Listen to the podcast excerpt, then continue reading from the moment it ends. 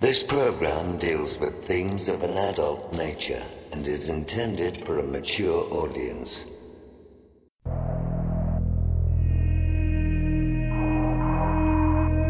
The very word secrecy is repugnant in a free and open society. And we are, as a people, inherently and historically opposed to secret societies, to secret oaths, and to secret proceedings.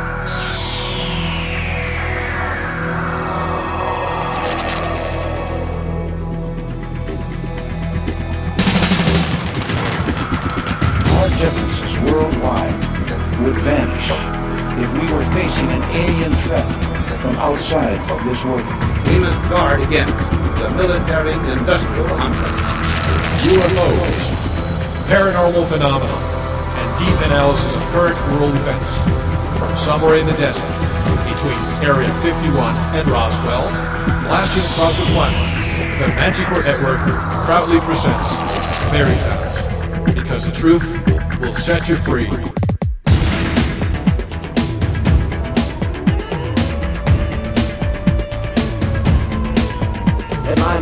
July 8, 1947. The Army Air Forces has announced that a flying disc has been found and is now in the possession of the Army. I'm as mad as hell, and I'm not going to take this anymore! The power they took from the people will return to the people. The Matrix is everywhere. It is all around us. It is the world that has been pulled over your eyes to blind you from the truth. Shall I tell you what I find beautiful about you? You are in charge really fast when things are worse. Sooner or later, though, you always have to wake up. Be skeptical, but don't close your mind.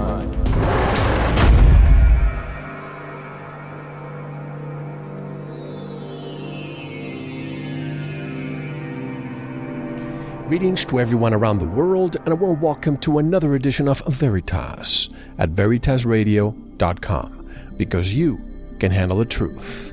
I'm your host, Mel Fabregas, and I sincerely thank you for joining me once again. And if this is your first time, please make yourself at home.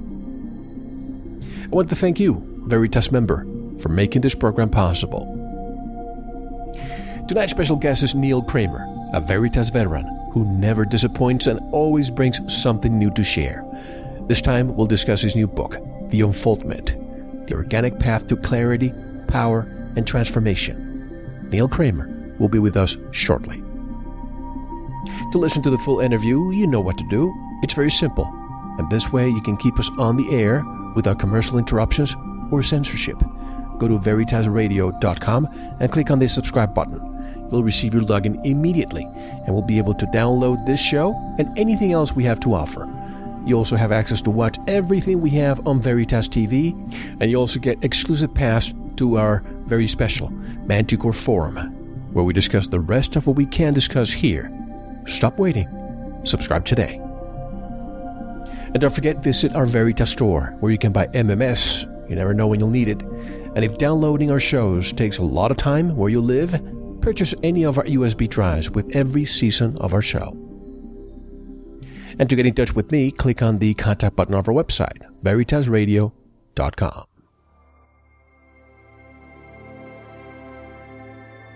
And now, get ready for tools and ideas to help clear a path for personal empowerment and the deeper meaning behind our everyday lives. A blend of cutting edge spiritual insight and deep wisdom will give you hope in humanity again. Are you ready to have some of your beliefs and expectations challenged? Are you ready to feel more confident about yourself and excited about the wonder of our adventure here on earth? The Unfoldment brings a perfectly timed message of spiritual wisdom that embraces growth, claims power, and unswervingly champions the sacred adventure of the human journey. For this and much more, Neil Kramer is coming up next. This is Mel Fabregas, and you're listening to Veritas.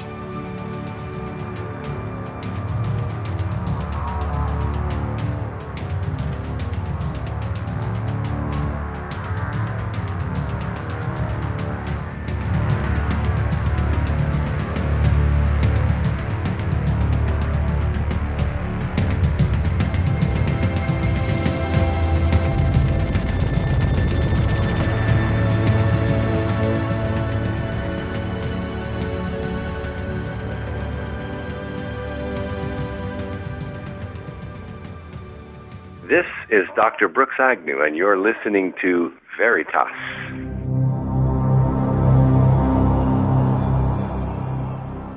Neil Kramer is a writer, philosopher, and teacher, specializing in the fields of consciousness, metaphysics, shamanism, and ancient mystical disciplines.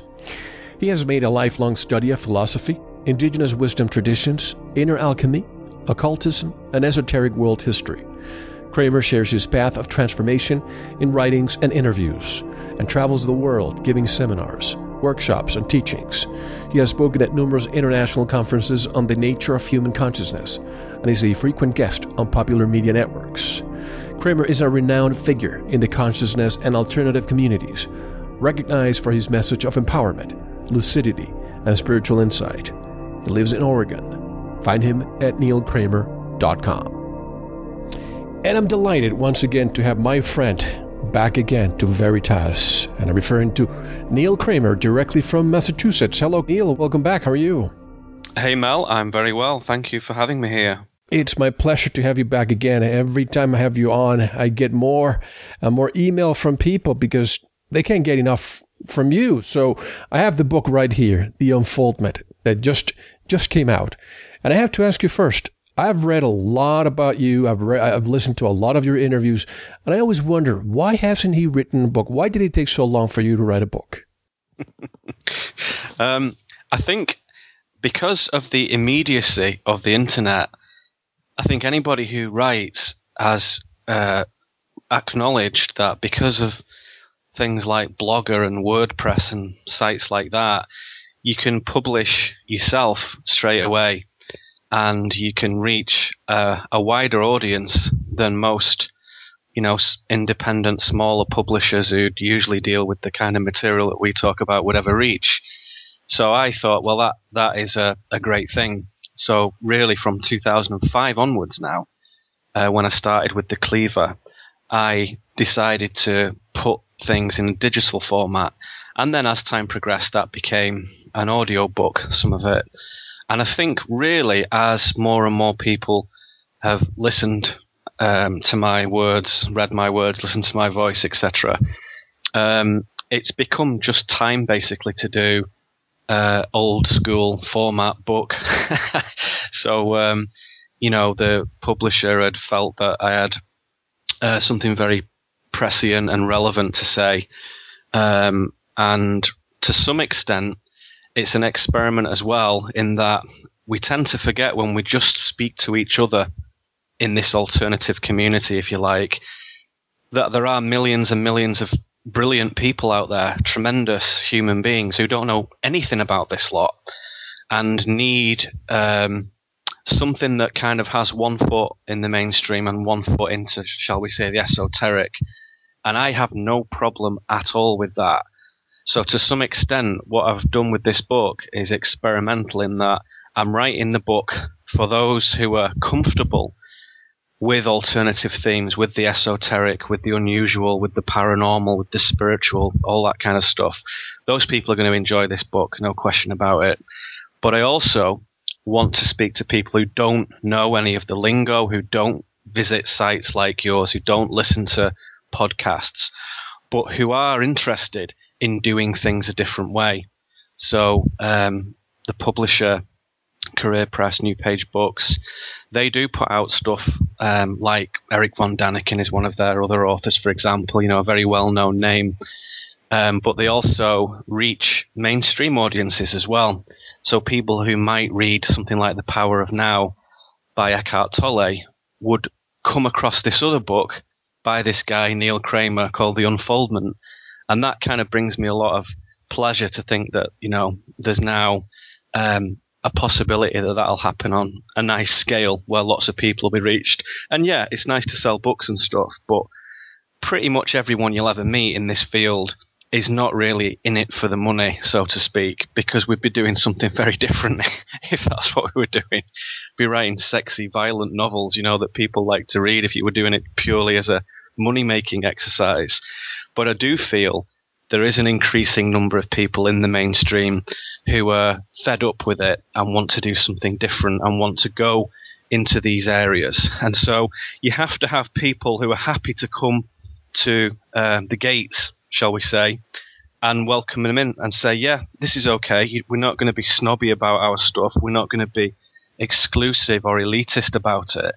Everybody is welcome. Everybody is welcome here. And just because you've been conditioned does not preclude you from having a right to share in this knowledge. And you're right as it relates to, to these kinds of books out.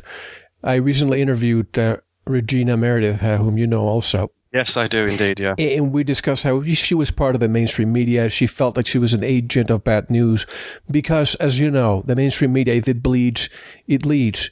And if anybody wants to talk about anything that's enlightening, positive, something that's going to make you happy, it seems that the money doesn't go there. Know, even with movies, you hardly see a good movie that deals with an enlighten, enlightenment, with with a positive uh, uh message, etc. And and the one thing after I started, and I want to ask you why the, the name of the unfoldment in a minute, but the one thing that, that that touched me was the fact that me, for example, growing up a, a, Catholic, and once again, folks, I'm not attacking religion, but uh, I always felt that worshiping was disempowering. I felt like I was giving my power to somebody else. And it's not only religion. It could be in sports. It could be in politics. It could be even the mainstream media. We seem to give our power to somebody else. And in this book, you, you empower us back. Tell me more about this. One of the central premises of the book is that human beings are massively powerful and absolutely independent authorities in the universe and nobody has the right to tell anybody what to do, essentially. Um, that power, of course, has been eroded over a long period of time. And this is my attempt, and this is really what most books of this nature do, to say, well, this is what I did, folks, this is what I've found. These are some ways of thinking about things that have been beneficial to me. Um, and that's all it is. It's my journey, essentially. However, it's written in such a way that you cannot help but notice when you have realizations and deep perceptions in your life that some of them aren't yours. They're not your perceptions as such. They're not your slices of wisdom. They're something very old. And when you get to something that's true, you have this sensation of ancientness about it. And you realize it's a universal truth. So when you do that repeatedly, it um, it becomes obvious that part of the journey, although of course the uniqueness is yours and the discovery element of it is yours, but the truths that you come upon are something very universal, something very shared, and I think that now is an important time to remind ourselves of some of these truths and to sort of um, you know disinfect ourselves from some of the very, very false thinking that the mainstream world puts upon us. And sometimes it does it very consciously. Obviously, conspiracy people know that. But it also does it unconsciously as well, almost absent mindedly. It misleads people. And so there's a very full treatment of that in this book to say you have to look at the shadow, you have to look at the light, you have to accept there is destruction, and you have to accept there is creation. And those things, to some degree, are necessary. But when you take this very whole view, uh, it returns power back to the individual. And I think that's a word we should reclaim as well, because it's kind of become a bit of a cuss word, a dirty word, power. And I think it's time to kind of not only take power back, but all the language as well, like power, warrior, command. You'll see these words in my verbal delivery, but also in, of course, in the book. And I think that's appropriate as well. This isn't a time to sort of roll over or run around in circles like schoolgirls. This is a time to kind of stand right at the center of your own core and go to that place. And as you do that inner work, you realize that this process of power, of reclaiming power and channeling power and becoming comfortable with power, there is a mundane level of it, of course, which is like kind of self-helpy and a bit new agey. Might sound to some people, you know, reclaim your power, achieve your potential, self-actualize. There is a practical level of that, but there's also, at the same time, more significantly in a way, a very much more magical level, which is when you start to do those things, and you become a more natural human being, I would say, you become connected to the universe. And when you do that, the whole inertia and the whole momentum of the universe is behind you. So every time you act, every time you love, every time you go into any form of combat, any time you go into any form of art, then you have this tremendous energy infused into it because you're not acting alone anymore. You're acting as an agent of the divine, of the universe. So it does have a magical element, rather like you might say, just a very pop culture reference here.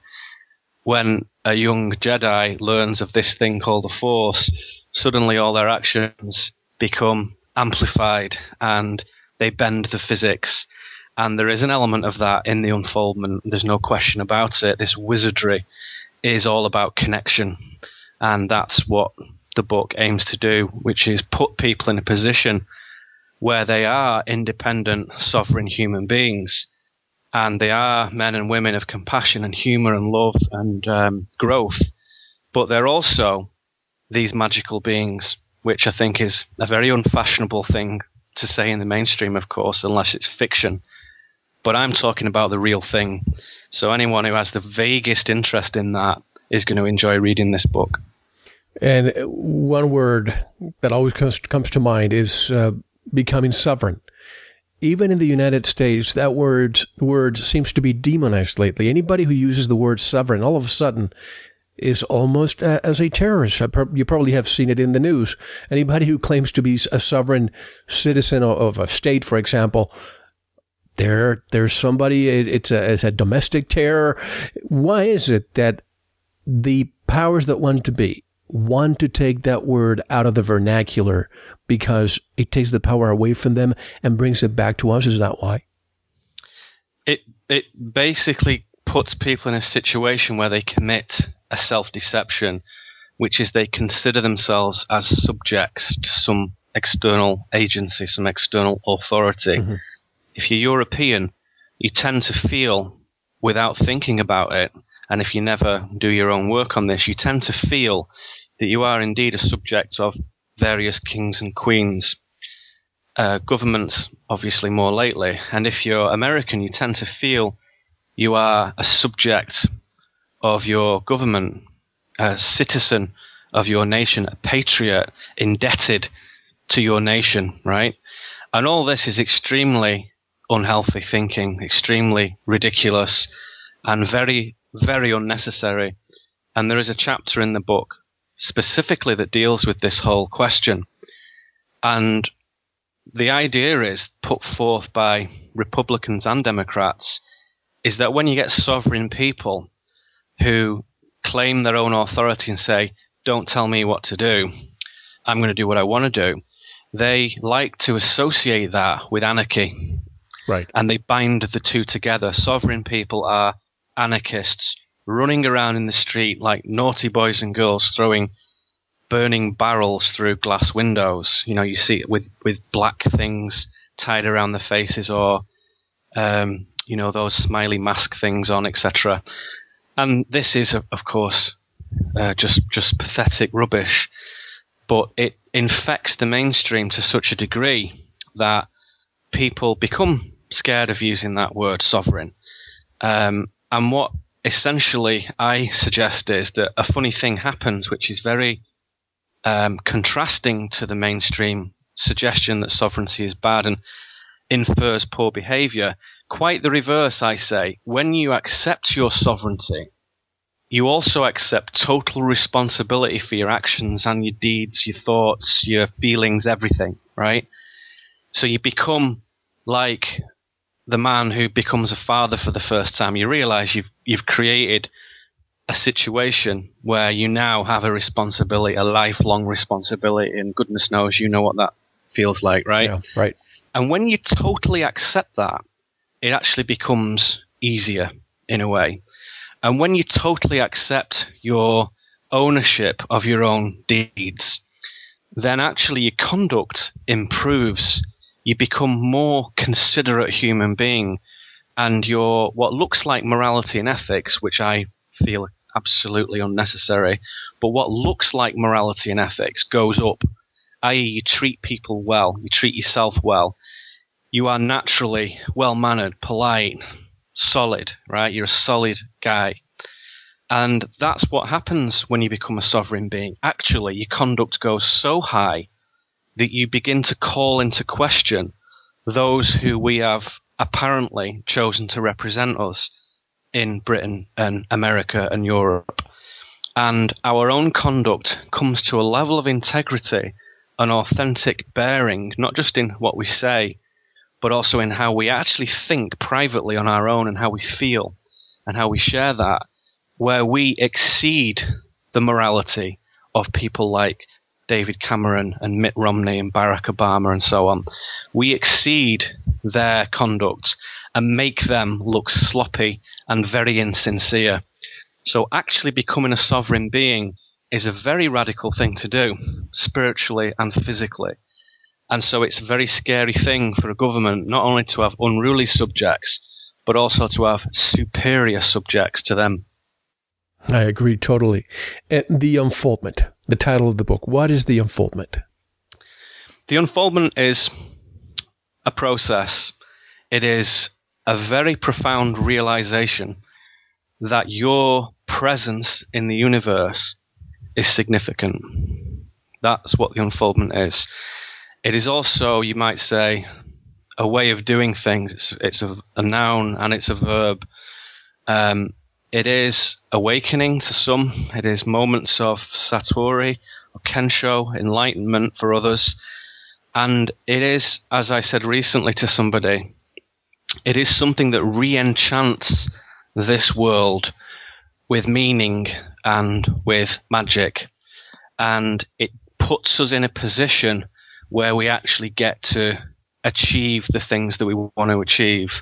Not just having a nice house and nice things and some sort of security and comfort because those things are not very important as it happens. The things we really want to achieve are fulfillment and understanding and love and creativity.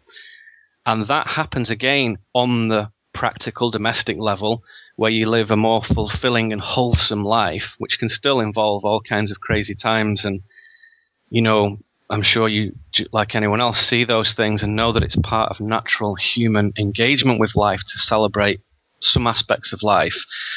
But it also, again, is overlaid with this higher dimensional um, unfoldment, which places the third density human being right on the edge of what I would say the fourth density, i.e., a higher state of being, a more magical state of being, where the physics starts to change, as we might say. And physics seems such a fancy, posh way of describing something that's very, very fluid and very, very flexible. And so the guidelines of what happens in the 3D naturally, of course, begin to shift when you shift out of the 3D. So, what is magic? Magic is shifting yourself out of the 3D into a 4D space, shall we say, a 4D realm, a 4D way of doing things. And when you do that, you begin to move yourself out of the rule set of the 3D. So rather like a human being looks rather godlike if they're playing a Nintendo game or a PlayStation game, you are absolutely godlike. You're in another dimension, aren't you, when you're playing these games? Particularly these like first person shooter type games that are very popular. Mm-hmm. You're in another dimension. You have total godlike power over the avatar that you control in the game. If you zoom out a level and think that for the 3D to the 2D, so it is for the 4D to the 3D, then our higher self, of which there are many, but the one we're talking about right now is the 4D self, has total dominion over the 3D total dominion. It can do anything, jump from point to point. It can manifest, it can vanish, disappear, dematerialize, whatever. It can do all those magical things that we might associate with the Gandalfs of literature, etc. And that becomes a reality when you engage in the unfoldment. And there are many instances of that. There are many occurrences privately, publicly of that, that some of which are shared in the book some of which I go into in other further detail in workshops and so on. So it's a process and it's a realization. And another aspect that I like about reading books like yours is when the author puts some of the stories they went through in life, especially if I feel identified with them. For example, you know, growing up, I had questions about extraterrestrial life and I had questions about the origins of humankind and all that. And of course, coming from a very conservative family, I was told, look, go to school, follow what the teachers tell you and you'll be fine. You go to college, you get a job at a bank or, or something alike and, and you'll be fine. And I did exactly that. But then I, now I realize, and I'm going to read a, a, little, a little paragraph here from you. You said, I realized that laboring inside the heart of the machine was affording me intimate knowledge of a world that I was beginning to actively deconstruct. In other words, you more or less took a similar path in a way where you had to go and, and work for the corporate world for some time. But now you realize that that gave you more power because now you can actively deconstruct and disseminate the message just like I am. Yeah, that's true. And when I was a, a young man, I used to read things from various authors and artists and philosophers. And occasionally I would sit back and knowing that this guy was from perhaps a wealthy family, who was reading about and had an allowance or a endowment of some sort, which meant he didn't have to do a job. Now and again, I would sit back and think, well, what the hell do you know? What do you know what it's like to have to get up every morning and do a nine or ten hour day repeatedly and have two or three or four weeks if you're lucky off you? What do you know? And I think it's very important that if you are going to talk about why capitalism, socialism, communism, fascism, why all those things are fake and why they're not necessary and why they don't work and why they, there are other ways of doing things. If you're going to make such bold proclamations where people are always going to scoff at those things, you have to understand what it's like. You have to be able to appreciate what it actually means for people who have to do those things. And I know this from conversation with yourself that you also know that, and I think you've shared that with your listeners, I imagine. Yeah. Um, me too. I've been right in the heart of it and just reaching points now and again where you think, I don't know how longer I can actually do. I don't physically think I can do this much longer because I'm going to go nuts, to put it very politely. And in that situation, which a lot of people find themselves in, you come to a crossroads when you get that that far and when you become that desperate, you either just go out and drink and booze and throw yourself around and sleep with different people and go a bit kind of Charlie Sheen, shall we say. right. Or you become religious and you become a devout Catholic or Christian or something. Or you go and join a cult, or you go football crazy or basketball crazy or something. You, you choose something to divert your attention from your inner core, from your center, from your truth, right? Because it's so painful to admit that what you're doing is untrue, is actually unfaithful to your own destiny, that it's almost unapproachable. It's like a very, very difficult conversation you have to have with somebody. You know, we'd sometimes rather not do it and do anything not to have that conversation. So, you know, you'd linger in the, the, you know, reading the newspaper or go and get a coffee down the road, anything not to do what you know you need to do. And this affliction is very widespread. And I noticed, as I discuss in the book, that whenever I went into the workplace and my job involved kind of, I don't know, 30, 40% of the time being in the office in the sort of Manchester region in England, and the rest of the time, 60% of the time, being out and about in London and Birmingham Manchester, Bristol, Cardiff, whatever, visiting customers, clients, talking, going to meetings, and so on. And throughout that very, very mundane and trying episode of my life, I kept a bit of my conscious radar on all the time, and it was noting what was going on, and it was, if you like, recording consciously what people were saying. And without exception, really, if you get anybody into the right state of mind, you don't even have to prompt them verbally. They will acknowledge that they too are sick of doing what they do. And it's a very familiar joke, of course, and whole sitcoms are built around the joke that we do things we don't want to do because we don't know what else to do. And so there are very practical issues about that in the unfoldment. And I think you're right. I think it's it's very nice to abstract and be metaphysical and theorize. And we, we like to listen to people do that. I do. And anyone who knows me knows that I too do that. But I also have recognized the importance that knowledge is kind of pointless without application. And I think we all know that. But particularly in this field, you have to apply the knowledge. I don't care what the UFOs and the Mayans and the demons and the sacred texts and the mystical things and the free energy devices. I need to see application of that right now, today, in my life, and I need to understand the application of it in my life. And I think everybody secretly feels the same way. So I have tr- sort of tried my level best to say, right, people, there's some very, very far out stuff in this book, but let me tell you how closely you can map that into the very, very experiential details of our day to day life, watching television, being in the kitchen, driving the car, getting groceries, having arguments with your wife, whatever. All those things. If you can't bring in the philosophy and the spiritual truth into those experiences, then it has no value.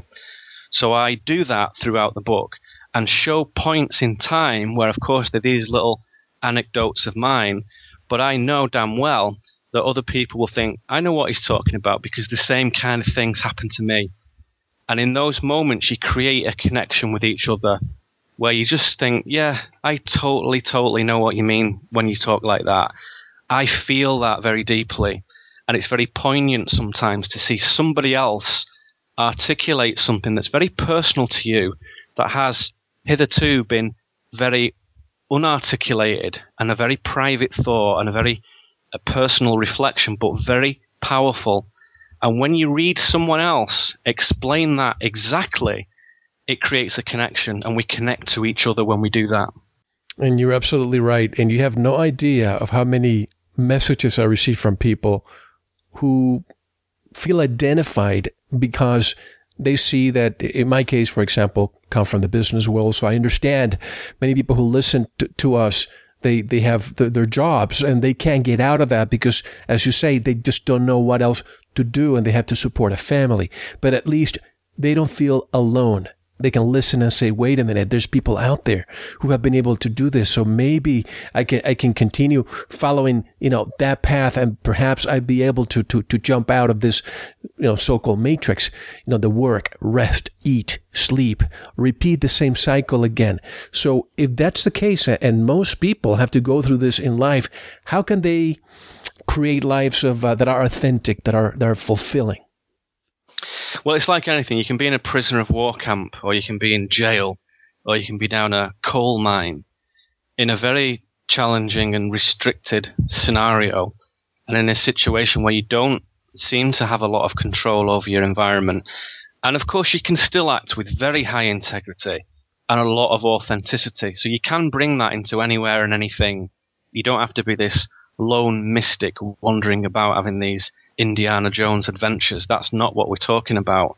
In fact, in a way, the more you hold in terms of the energy patterns you identify with other people, your friends, family, wives, husbands, children, brothers, sisters, etc., um, that requires a very high degree of authenticity.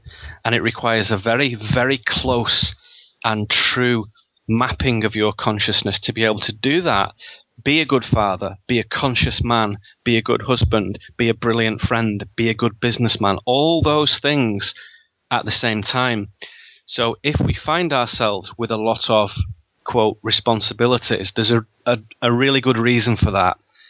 And it's a reason, like we talk about being in the business world, where it is appropriate for your life path that you understand what it's like to be in that situation because millions of other people are. And you're going to, to some degree, be given the job of the like anthropologist to go in and be that person, be that area of humanity that you're studying and talking and thinking about. And you have to, because you actually are doing it. One is actually doing it.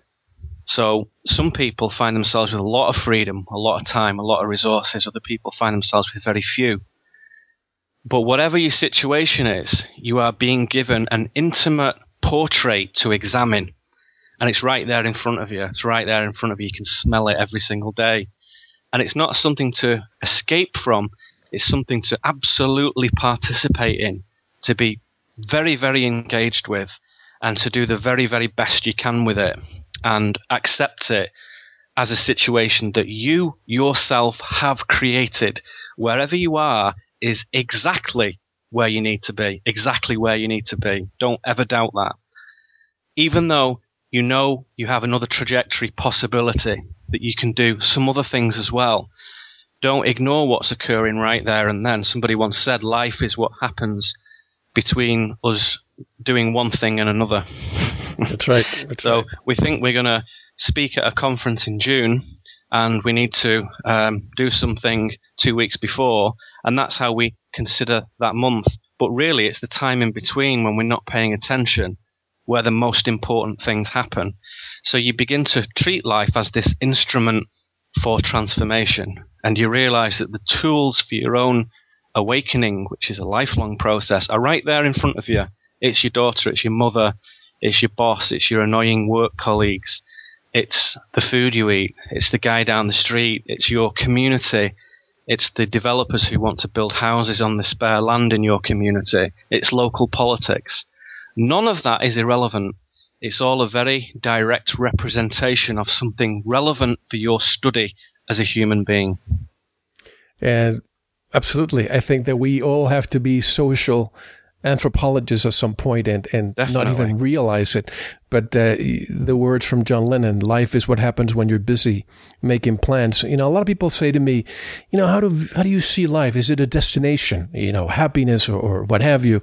And what I tell them is it's almost like being in a bus or in a plane, looking over the, the planet and looking at the beautiful parts and the not so beautiful parts. It's not a destination, it's a journey.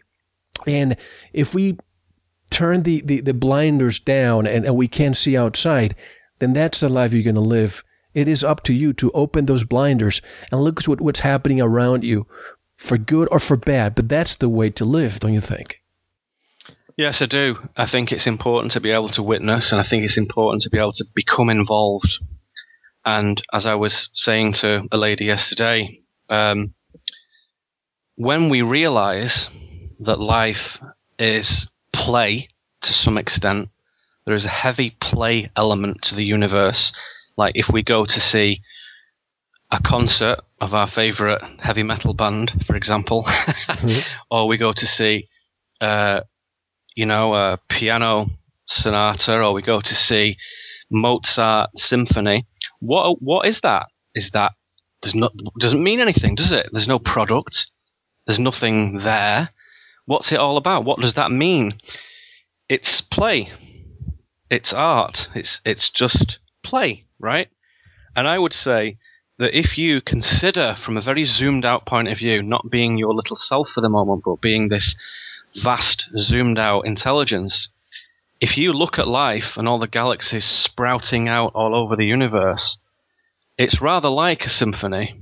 It's rather like play and there's a lot of colour and texture and chaos and madness and wonderfulness all wrapped up and intermingled together.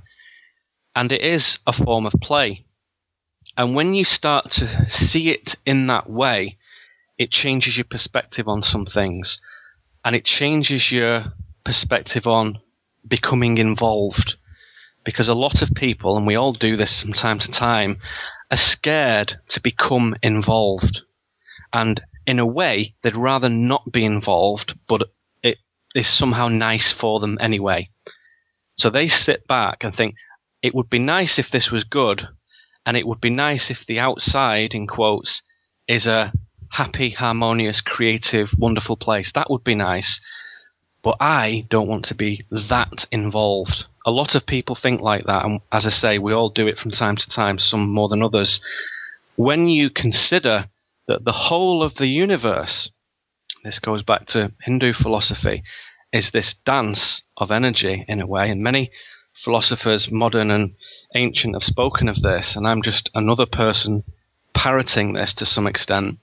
When you consider that the universe is play, changes your attitude to becoming involved because there's no reason not to. You can begin to um, amplify your experience. You can begin to go deeper into life and say, well, if this is play, then what the hell? I might as well get thoroughly entangled in it, thoroughly involved, because I can improve it through my involvement. And by perceiving it as a participatory uh, situation, you give yourself permission to change it.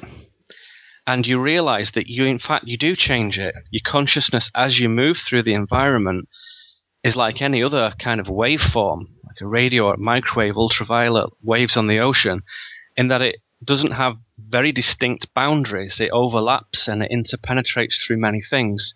This is what consciousness operates like in one way of looking at it. As we move with our consciousness through life, the more we become involved, the more we change it.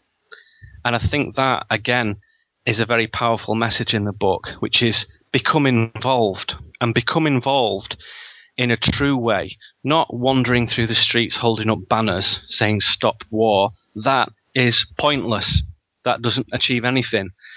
You have to do it in a true way, which begins with getting your own house in order, cleaning your own mental sphere, and getting that sharp and strong, and then going out and examining the relationship between what seems to be inside and what seems to be outside. And one begins to discover that there isn't indeed a clear boundary between those two either. We're not just people in the world. We are also products of the world. We're, we're the flowers of the world. We're the um, fruit of the world. So it grows us and we grow it. And the dance is the interface between the two. So there's no distinct separation between Mel Fabregas, Neil Kramer, and the world they live in. They're, they're one entity flowing together. So as you change yourself, you change the world. And that is a central message in the book. You know, that, that what you just said right now, I'm always thinking that planet Earth full of people, our human bodies full of cells. Our cells have to work together. If they work separately, the body eventually dies. So when I see languages, when I see religions, when I see different ideologies all over the place, it's almost as if it's part of the programming to keep us separate. What was supposed to bring you pleasure does not. What was supposed to scare you does not. To those people who, are, who live, let's say, outside the matrix, why the division and how can we hack that programming that continues to keep us separate? There's two ways of looking at that. One way is to say that we are taught incorrectly what the world is, that it's this big platform with trees and rocks and buildings and cars, and we're on it, and you have to essentially arrange the objects in a pleasing manner for the best possible effect. And from little children to young adults to mature adults, that's what we're told every single day. Here's this thing, arrange the bits and pieces on it to have a very lovely time. That's the world. There's also some molecules and atoms or something, and don't worry about that. The scientists worry about the little bits and pieces that go to make these things up. And there's also this stuff far out in the blackness of the void that wibbles around, and that's not really relevant. It's what's here right now. That's that's it. This is an erroneous view, and very quickly, anybody who goes on their own path of truth, you discover through spirituality, religion, mysticism, science, whichever your preferred flavor is of truth, you discover that that is a false way of looking at the world, or if you want to be a little more polite, a very fundamental, naive way of looking at the world. Understandable in a way, but it's something that we would perhaps expect to see as a four year old and then completely revolutionize as a seven year old. The problem is, we're still walking around, a lot of us, with this four year old's perspective. So that, that has to change. You have to understand that the world doesn't at all work like that in any way, shape, or form. As you say about cells in the body, it's also about free will. If a cell in our body de- decides to take it upon itself to say, well, this is great being in this body, let's say it's a cell in Mel's kneecap, right? And it's like, this is great. This is a great organism. I enjoy being part of this, but I don't want to be involved. I'll just enjoy all the benefits and privileges of being in this organism, but I don't want to do anything. I don't want to be involved. And in fact, in doing that, you begin to detach yourself from the system, from the whole organism. You begin to disenfranchise yourself from all the other cells that are attempting to do something wonderful. So you cannot sit in the world and be in the, the belly of the world and decide just to be here and just like um, a kind of uh, insane Taoist just to sit there and do nothing and with a smile on your face on a park bench. You can't really do that. That's part of a process. Now I say that respectfully because I did that very thing this morning. I sat on a park bench in the sunshine with a smile on my face that isn't a way I'd like to live. That isn't a way I'd like to spend all my time. It would be terribly boring and un- uninteresting and unfulfilling. I also want to be covered in paint. I also want to be breathless running down the mountain. I also want to be speaking to conscious, brilliant people. I also want to shut my mouth and listen to other people teach me some cool stuff. I want to do all those things. Human beings are these kind of full spectrum warriors in a very spiritual sense, in that you don't just really come here to specialize in one thing. You have to, to be a full natural human being, become adept in many things. You have to be able to have an element of yourself that is reason based, that is discursive in its thinking, and another element of yourself that is artistic and playful and musical in its way of being. And you have to integrate these two things together. And I think when you do that, you attain a much more realistic view of the world. And you realize that from a molecular level, although there aren't truly any molecules or atoms at all, they are theoretical ways of thinking about energy. But when you look at it on the little scale, shall we say, or the big scale, you realize that the whole thing is kind of a conjuration, really. It's a way of doing things. It's one way of doing things. And as the physicist Thomas Campbell uh, said recently, as he and I talked together, there's an interview on my site if anybody wants to check that out. To a very real level, the world is indeed a matrix. Um, a good one, a neutral one, and a bad one. They're all there together, all overlapped and interpenetrating each other. But whichever way you look at it, it's a conjuration. It's it's Firefox or Internet Explorer interpreting HTML code as pictures and graphics and JPEGs. It's all a fallacy. It's all a fabrication to have some sort of default position for infant consciousness to actually be able to just be here without falling into complete oblivion. So it's the default setting, right? And it's perfectly natural, the default setting in 3D Earth. The problem is, there's always a few people who are trying to spoil it and gain control over the others, and they're doing quite well at the moment, those guys. There's always a lot of people who are very lazy and don't really want to do anything, just want to sit back and watch it all go past. And the problem, as we might say, at the moment in contemporary culture is that it's very self-indulgent. It's very self-gratifying culture. It's a very insanely self-possessing culture in a in a negative way, one might say. And being involved is not encouraged outside of the mainstream idea of what it means to be involved in the world. So you're not encouraged after the age, let's say, of 25 to learn anything new. It's absolutely not necessary. So if you want to gain an idea of what the world is really like and what you can do and what you are and where you come from, you have to commit yourself to be a lifelong learner, as people might say in the education system. That's that's what we do. If you've kind of not learned anything significant recently, change that right now and start to study significant, relevant things for your life. We are we have to be lifelong learners because knowledge is the first step to obtaining this central position of power for yourself. It's the first step. It's not all about knowledge. Knowledge doesn't give diddly on its own. You have to apply it. You have to turn it into wisdom. You have to relate it to the divine in a way, to the source, or to the original emanation, to the natural manifestation of life. You have to be able to do that. But knowledge is very important for that. It greases the wheels to make that all happen. So we have to familiarize ourselves with knowledge and become very comfortable with it and realize that at root, it's not just intelligent people who become um, very capable with knowledge. It's all human beings are very capable with knowledge. Becoming unintelligent is a choice. It's a very, very lazy choice. So people who think, well, I'm not very clever. As long as you've got all your physical faculties and there's no excuse for you not to be, unintelligence is a choice. Intelligence is a choice.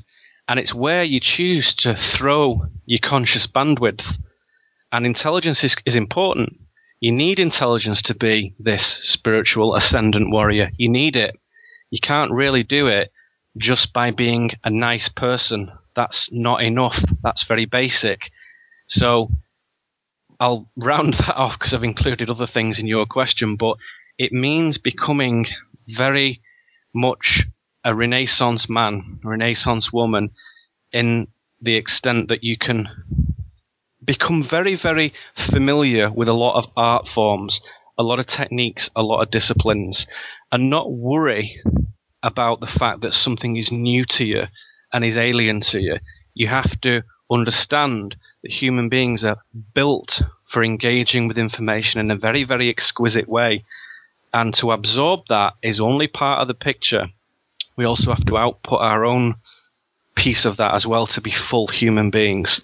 But all of this is so extra, is so distinct, is so separated from the mainstream that every now and again somebody has to just step back, take stock of it, and say, I think we're doing this wrong. There's a completely different way of doing this.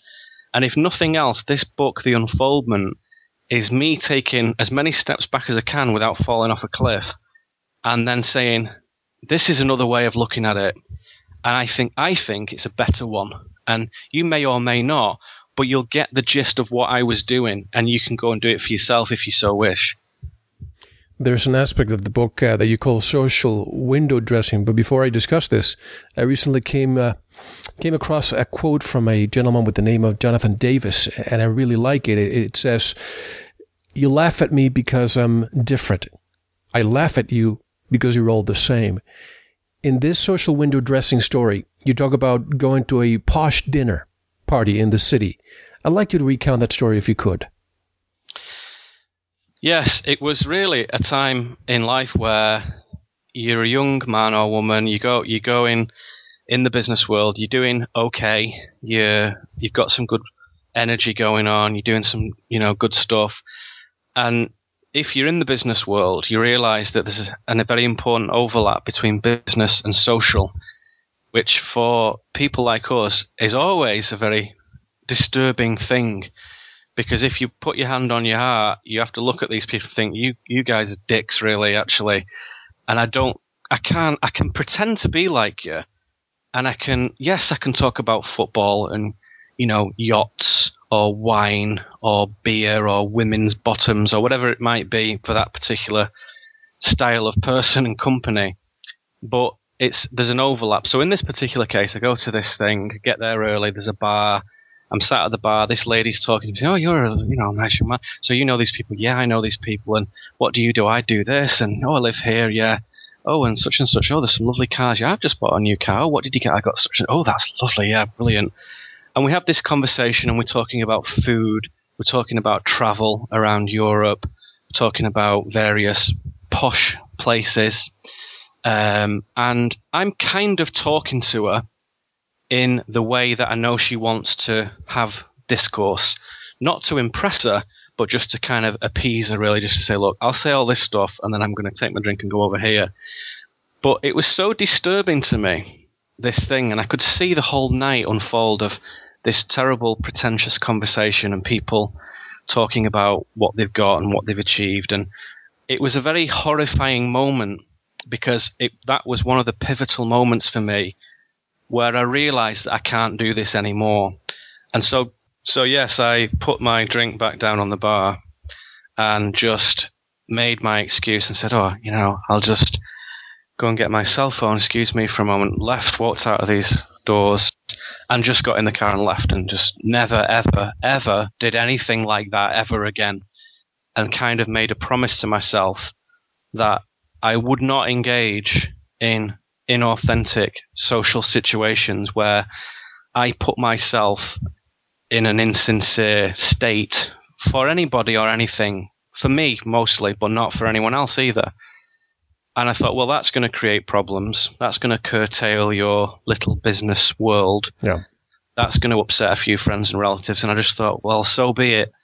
Because I am going to do something differently. I'm going to do it where when I have a social gathering, it's a pure joy and it's with people I love and with friends, men, women, young and old, who stimulate me and who we share brilliance with in each other. And so that moment, you know, I go home and think, oh my gosh, you know, what's wrong with me? Very quickly turns into a gift, really, which is kind of the thing with most guys in particular. Most midlife crises happen to men. Kind of like what's supposed to happen at 50, which is you wonder what the hell you've been doing with your crappy stuff and you you go out buy a red sports car and you know have sex with a, a 20 year old girl that's what most men do when it's a midlife crisis and then you get over it everybody falls out with each other and then they make friends again and then you just go back to the old pattern. I had my midlife crisis really in my teenager years. And just thought oh my god this sucks so badly this life proposition that has been pushed over the table to me that I cannot imagine how I'm going to extricate myself from this. And it took some time, and I'm still doing it to some extent. Still creating the kind of life that I want, doing my best in the in the meantime and enjoying it. But I will not do inauthentic things. And by that, I don't mean anything particularly fancy. I literally mean if it's true, I'll be engaged with it. If it's not true, I won't. Now, I won't do that to my own detriment.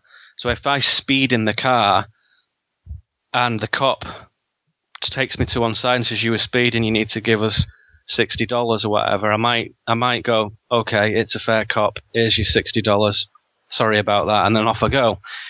But other than that, where there's total choice and where it's where I spend my time and what I do and how I do it, you have to realize that you can you can absolutely do anything that you want to do and you can achieve anything.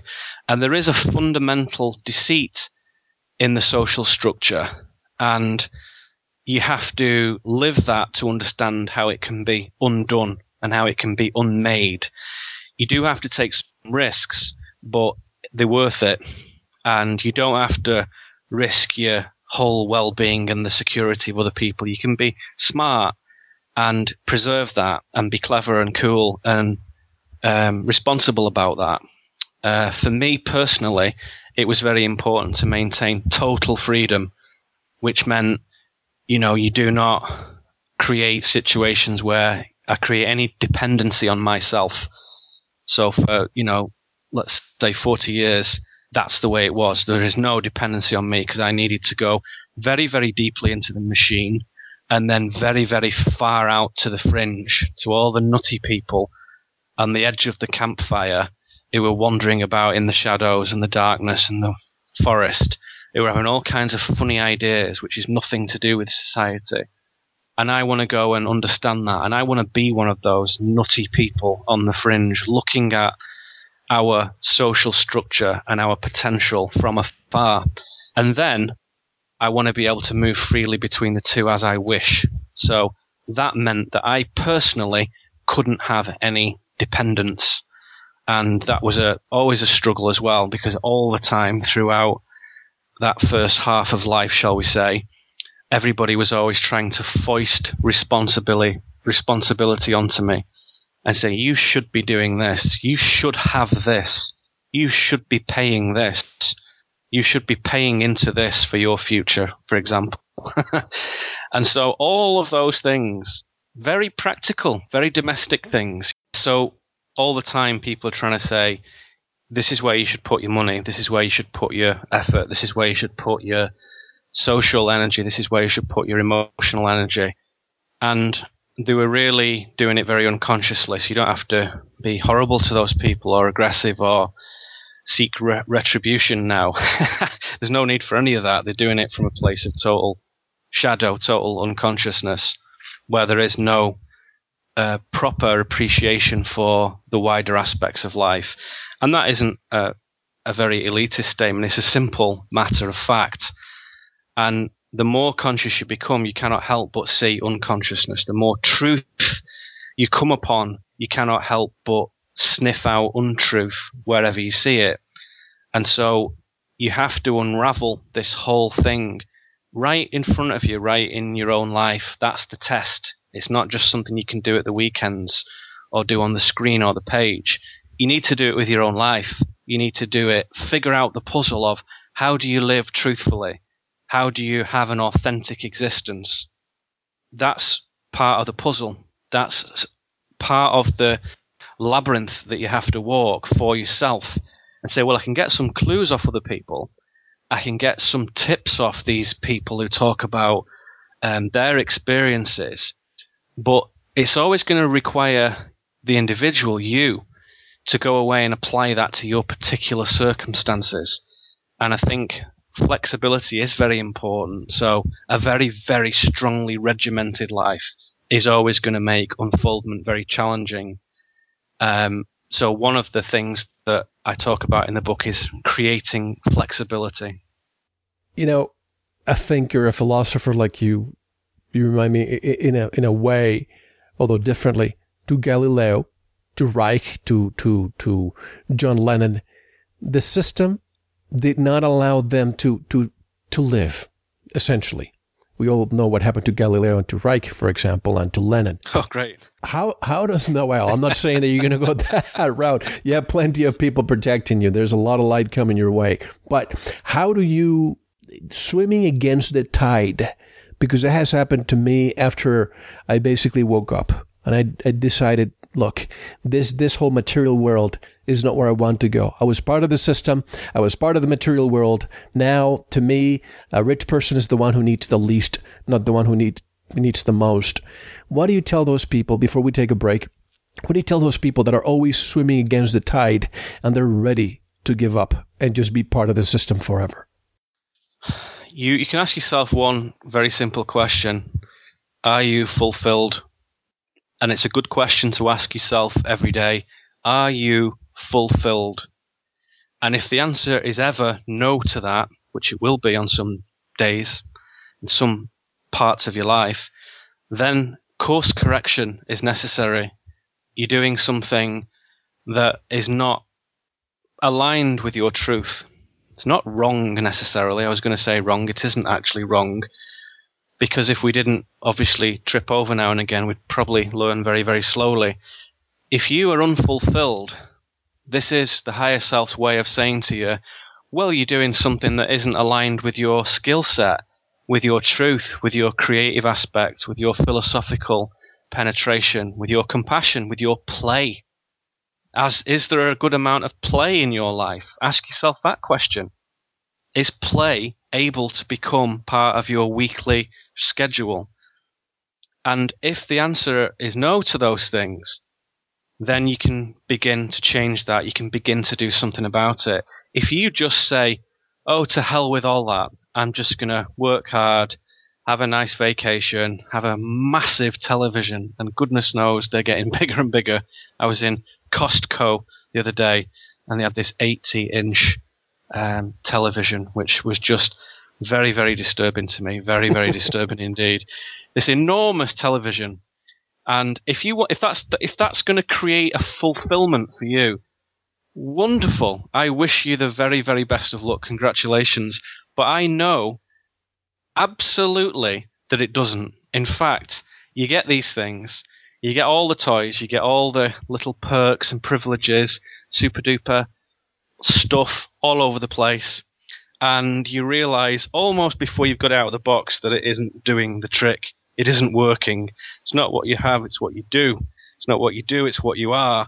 So the more and more you focus on your being, on what you are, the more fulfilled you will become. And folks, when we come back, we have to take our one and only intermission. When we come back, I really want to dig deeper. This is just a such a gem. This is a great book, and I recommend it to everybody. If you like what Neil has said on this show and, and, and everything he has written, you have to have this book.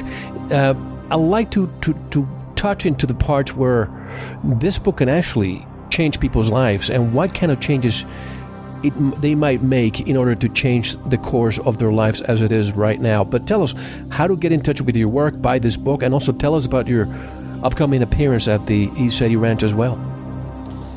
Sure. Well, it's all very straightforward. NeilKramer.com. You type that in to your URL bar and off you go. Or just type Neil Kramer into Google and it will come up as the first result of the place to go. So neilkramer.com is my website.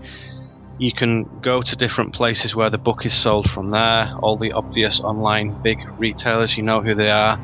Also, some other kinds of retailers, also in the stores. There's DVDs, audiobooks, many essays, many interviews on there. So, if anything you want to discover further, that's the best place to do it from. And yes, as you say, um, I have been invited back to the ECETI Ranch to speak at the summer conference, which is, I think, the last weekend in June. Is that right? That's right. And there's a whole bunch of brilliant people speaking there. Always, always uh, an eclectic, interesting mix. And it must have been quite good last time for James to invite me back, so that's that's good. so I'll have to do even better this time and make it more interesting, more exciting, funnier, deeper, weirder, whatever. Um, and yes, that also details of that are on the website. You can find out all the details, logistics, tickets, costs, you know, all the all the things you need to know to, to get yourself there. Well worth it, by the way, having been to many, many conferences and done many events over the years, both in business and in the conscious arena.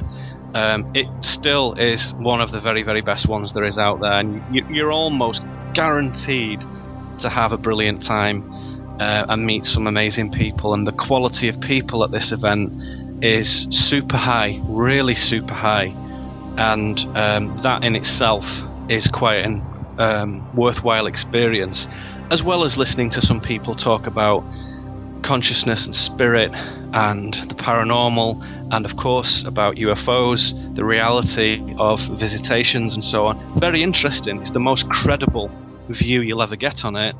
And as I said to the audience at the New Living Expo in San Francisco just recently, if you want to see a UFO, go to ECETI. Period. That's all I'm going to say about that. And I have to tell you, for you to be able to to to make better the presentations and the workshops you did last year. I'm looking forward to that because I know it's going to be tough. They were absolutely incredible.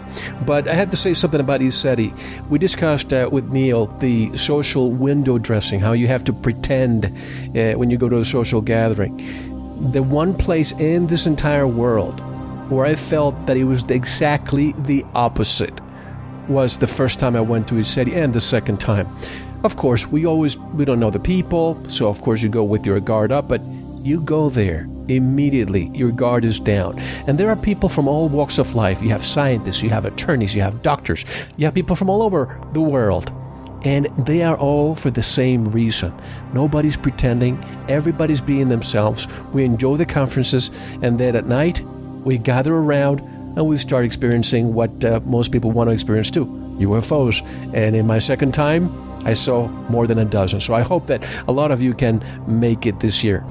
Neil, when we come back, we're going to be discussing a lot, and you're also going to be telling us some of the secrets, secret teachings that you can tell us about. So, folks, don't go anywhere. I'm here with Neil Kramer. This is Mel Fabregas, and you're listening to Veritas. We'll be right back. Thank you very much for listening to the first segment of this interview. We will continue with segment two with our special guest in the Veritas members section. Just go to our website, veritasradio.com, and click on the subscribe link to listen to the rest. We'll take a short intermission, listen to some music, and we'll be right back with segment two in the members section. Enjoy.